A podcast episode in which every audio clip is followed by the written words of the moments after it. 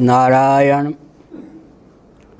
भगवत पाद आदि शंकराचार्य महाभाग ने ब्रह्मसु बृहदारण्य उपनिषद के भाष्य में तीन चार स्थलों पर यह भाव व्यक्त किया है कि सलिंग संन्यास में ब्राह्मणों का ही अधिकार है, न कि क्षत्रिय का। परंपरा आजकल यह चल पड़ी है कि दशनामी जो सन्यासी होते हैं, भगवत पाद आदि शंकराचार्य की परंपरा में ख्यापित, उनका जब शरीर पूरा होता है, तब जल समाधि अथवा स्थल समाधि दोनों में किसी एक का भी आलंबन लिया जा सकता है। दाह संस्कार बिल्कुल नहीं हो सकता क्योंकि उपनिषदों में लिखा है, संन्यास के समय जो प्रैस मंत्र होता है, एक गुप्त मंत्र, उस प्रैसाग्नि के द्वारा, मंत्र विशेष रूप अग्नि के द्वारा सन्यासियों का शरीर दग्ध हो जाता है।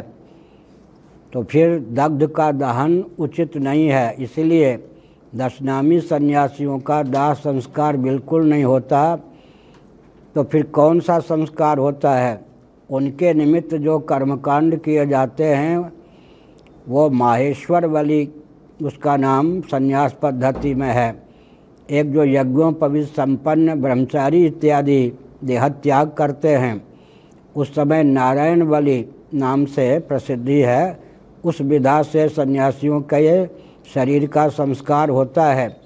लेकिन दशनामी सन्यासियों में यह प्रथा है कि माहेश्वर बलि उनके निमित्त उसकी पद्धति भी पृथक से छपी हुई है, काशी से अभी भी प्रकाशित हुई है।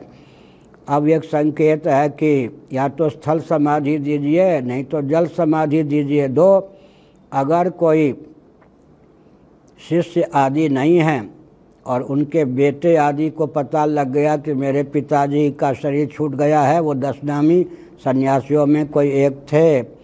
तब उनके बेटे भी उनके संस्कार में, दाह में नहीं, स्थल समाधि या जल समाधि देने में अधिकृत होते हैं। यह भी एक शास्त्र की विशेष परंपरा है। अगर शिष्य सुलभ ना हो तो अथवा शिष्य भी सुलभ ना हो, बेटे भी सुलभ ना हो, मान लीजिए तब यह भी प्रथा है उनके शरीर, लेकिन आजकल उस प्रथा को करने में बहुत सी आपत्ति आ सकती है कि उनके शरीर को वन में बिखेर दिया जाए ताकि भंडारा हो जाए पशु पक्षी इत्यादि उनके शरीर का सेवन कर लें।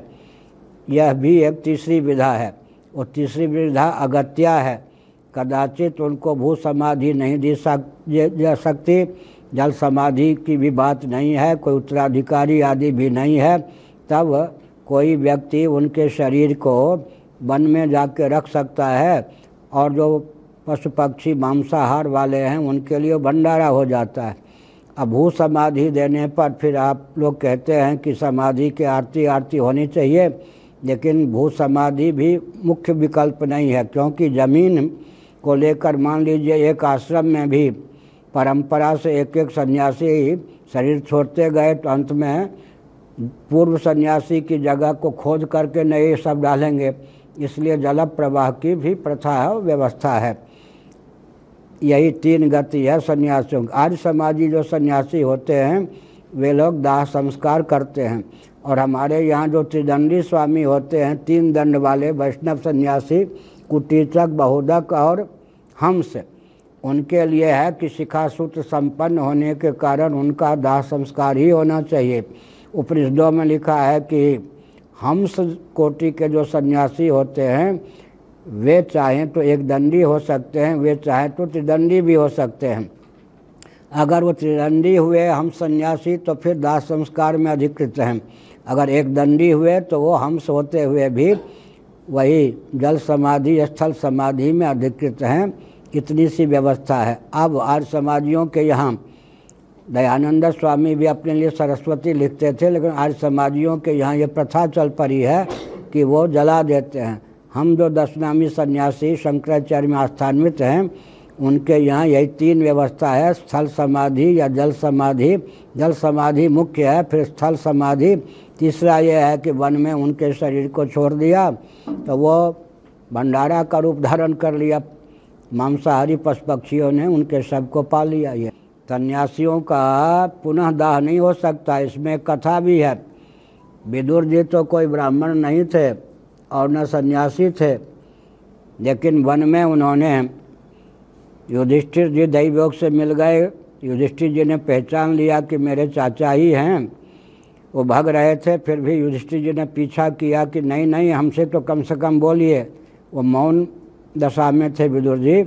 एक वृक्ष के सहारे खड़े हो गए। उन्होंने युधिष्ठिर जी से संकेत में कहा कि तुम मेरे सामने खड़े हो जाओ।